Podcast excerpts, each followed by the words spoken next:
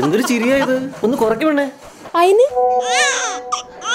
ഇനി കുറച്ച് ദൂരത്തേക്ക് ഒഴിവാക്കണം. പെൺകുട്ടിയാ. അയിന്? ഞങ്ങൾക്ക് ഇഷ്ടമുള്ളൊരു നടിയായിരുന്നല്ലോ നിങ്ങൾ കല്യാണമൊക്കെ ആയില്ലേ? ഇനി അഭിനയിക്കുവോ? അയിന്? സൂമ്പയ്ക്കൊക്കെ പോയി തടി കുറക്കണം കേട്ടോ. ചെക്കനെ കിട്ടണ്ടേ? അയിന്? ഈ ആൺകുട്ടി ഈ പെങ്കൊച്ചും വ്യത്യാസം ഉണ്ടാവുമേ ഇത് കുറച്ച് വലിയ ചോദ്യമായി പോയല്ലോ. ഇല്ല മക്കണ്ണ അങ്ങനെ ഒരു വ്യത്യാസവും ഇല്ല കേട്ടോ ഞാൻ കമ്മലില്ലാത്തപ്പോ ഞാൻ ട്രൗസർ ഇട്ടപ്പോ ബാക്കിൽ ആന്റി പറഞ്ഞല്ലോ. ആ ഞാൻ ആൺകുട്ടി പോലെയാന്ന് ഓ അതാണോ? കുഞ്ഞാ ഈ ലോകത്തെ എല്ലാരും ഏകദേശം ഒരുപോലെയാണ് കേട്ടോ. ഇനി ഇങ്ങനെ ആരെങ്കിലും എന്താ ട്രൗസർ ഇട്ടണേ എന്താ മുടി വെട്ടി? എന്താ പൊട്ടു തൊടാത്ത എന്നൊക്കെ ചോദിക്കുകയാണെങ്കിലേ അവരോട് എന്താ ചോദിക്കണ്ടെന്നറിയാ തിരിച്ച്? ഉം. എന്ത് ചോദിക്കണം? എന്താ ചോദിക്കുക എങ്ങനെ എങ്ങനെ?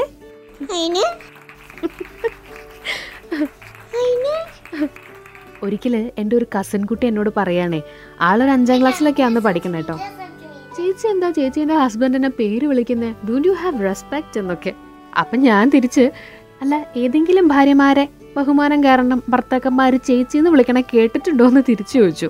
കുട്ടി ശരിക്കും കൺഫ്യൂസ്ഡ് ആയി. ശേ ഇതെന്ത് വർത്തനാണ് ഇവർ പറയണമെന്നുള്ള ഭാവത്തിൽ അവൻ എന്നെ ഇങ്ങനെ നോക്കിയട്ടോ ആക്ച്വലി ആ അമ്പരപ്പ് എനിക്ക് ഇഷ്ടപ്പെട്ടു.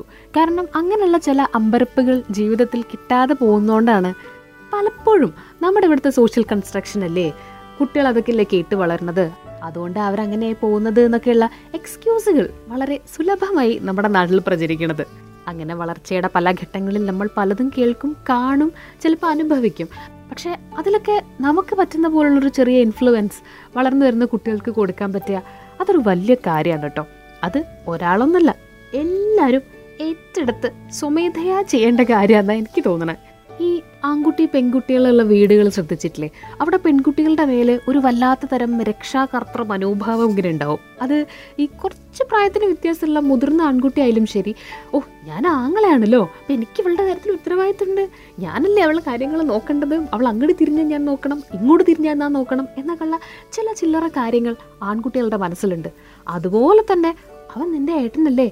അവൻ ആൺകുട്ടിയല്ലേ? അവൻ നിന്റെ അനിയനല്ലേ? അപ്പോൾ അവനായിരിക്കും നിന്നെ പ്രൊട്ടക്റ്റ് ചെയ്യേണ്ട ആൾ എന്നൊരു കാര്യം ഈ പെൺകുട്ടിയുടെ മനസ്സിലും ഉണ്ട്. പണ്ടങ്ങാണ്ട് മനുസ്മൃതിയിൽ പറഞ്ഞ പോലെ ചെറുപ്പത്തിൽ അച്ഛൻ നോക്കും കുറച്ച് കഴിയുമ്പോൾ ആങ്ങളെ നോക്കും അത് കഴിയുമ്പോൾ പിന്നെ ഭർത്താവ് നോക്കും അത് കഴിയുമ്പോൾ പിന്നെ മകൻ നോക്കും എന്നുള്ള ഒരു ഒരു ടിപ്പിക്കൽ തിയറി ഉണ്ടല്ലോ. ആ സാധനത്തിനെ ഒറ്റ ഒന്നിന് അപ്പുറത്തേക്ക് തള്ളിയിടണം. അതല്ലാതെ വേറൊരു മാർഗവും നമ്മൾ ഇവിടുന്ന് പുരോഗമിക്കാൻ ഇല്ല എന്നാണ് എനിക്ക് തോന്നുന്നത് കേട്ടോ ഇങ്ങനെ ഏതെങ്കിലും കാലത്ത് ഏതെങ്കിലും സൂപ്പർമാൻ നമ്മളെ സഹായിക്കാൻ വരുമെന്ന് വെച്ച് നോക്കിയിരുന്ന ഒരു കാലത്തും ഒരു മനുഷ്യകുലവും മുമ്പോട്ട് പോവില്ല. ആൺകുട്ടികളോട് നീ എന്താ പെൺകുട്ടികളെ പോലെ കരയുന്നതെന്ന് ചോദിക്കുന്ന വീടുകൾ ഇപ്പോഴും ഉണ്ടെന്നേ? അതൊക്കെ കാണുമ്പോഴും കേൾക്കുമ്പോഴാണ് ഷോ ഒരു ഇഞ്ച് അങ്ങോട്ടും ഇങ്ങോട്ടും നീങ്ങിയിട്ടില്ലല്ലോ എന്ന് നമുക്ക് തോന്നുക.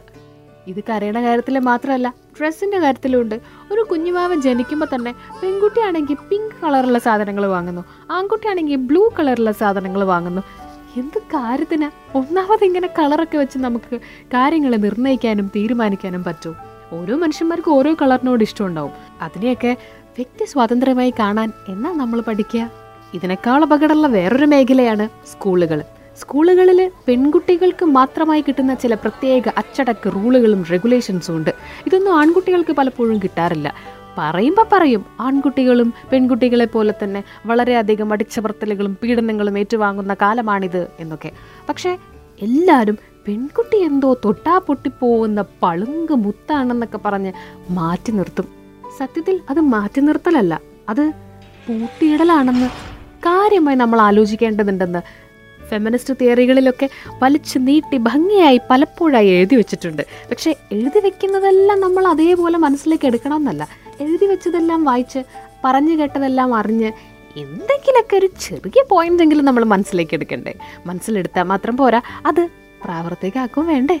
ഇപ്പോൾ ഇൻസ്റ്റാഗ്രാമിൽ കുറേ റീൽസ് ചെയ്തു പോകുന്ന ഒരു ഓഡിയോ ഉണ്ട്.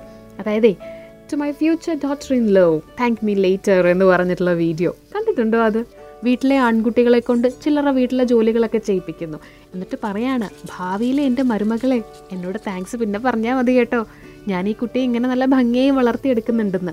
ആ വീഡിയോസ് ശ്രദ്ധിച്ചാൽ അറിയാം. അധികവും ചെയ്തിരിക്കുന്നത് അമ്മമാരാണ്.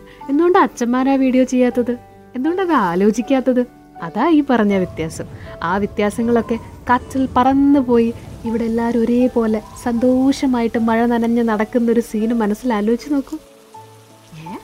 എന്തിന്? അതിന്റെ ഒന്നും ആവശ്യമില്ല. എല്ലാ ആൾക്കാർക്കും അവരുടേതായ ചില ഉത്തരവാദിത്തങ്ങളും കുറവുകളും കൂടുതലുകളും ഒക്കെ ഉണ്ട് അതൊക്കെ കണ്ടറിഞ്ഞ് ഒതുങ്ങിയൊക്കെ ജീവിച്ച ഭാവിയിലേക്ക് കൊള്ള എന്ന് പറയുന്ന ആളുകളുടെ അടുത്ത് അയിന് എന്ന് തിരിച്ചു ചോദിക്കേണ്ട സമയം അതിക്രമിച്ചിരിക്കുന്നു. അല്ലേ? ഇത്ര നേരം സംസാരിച്ചത് ലക്ഷ്മി പാർവതിയാണ് കേട്ടോ.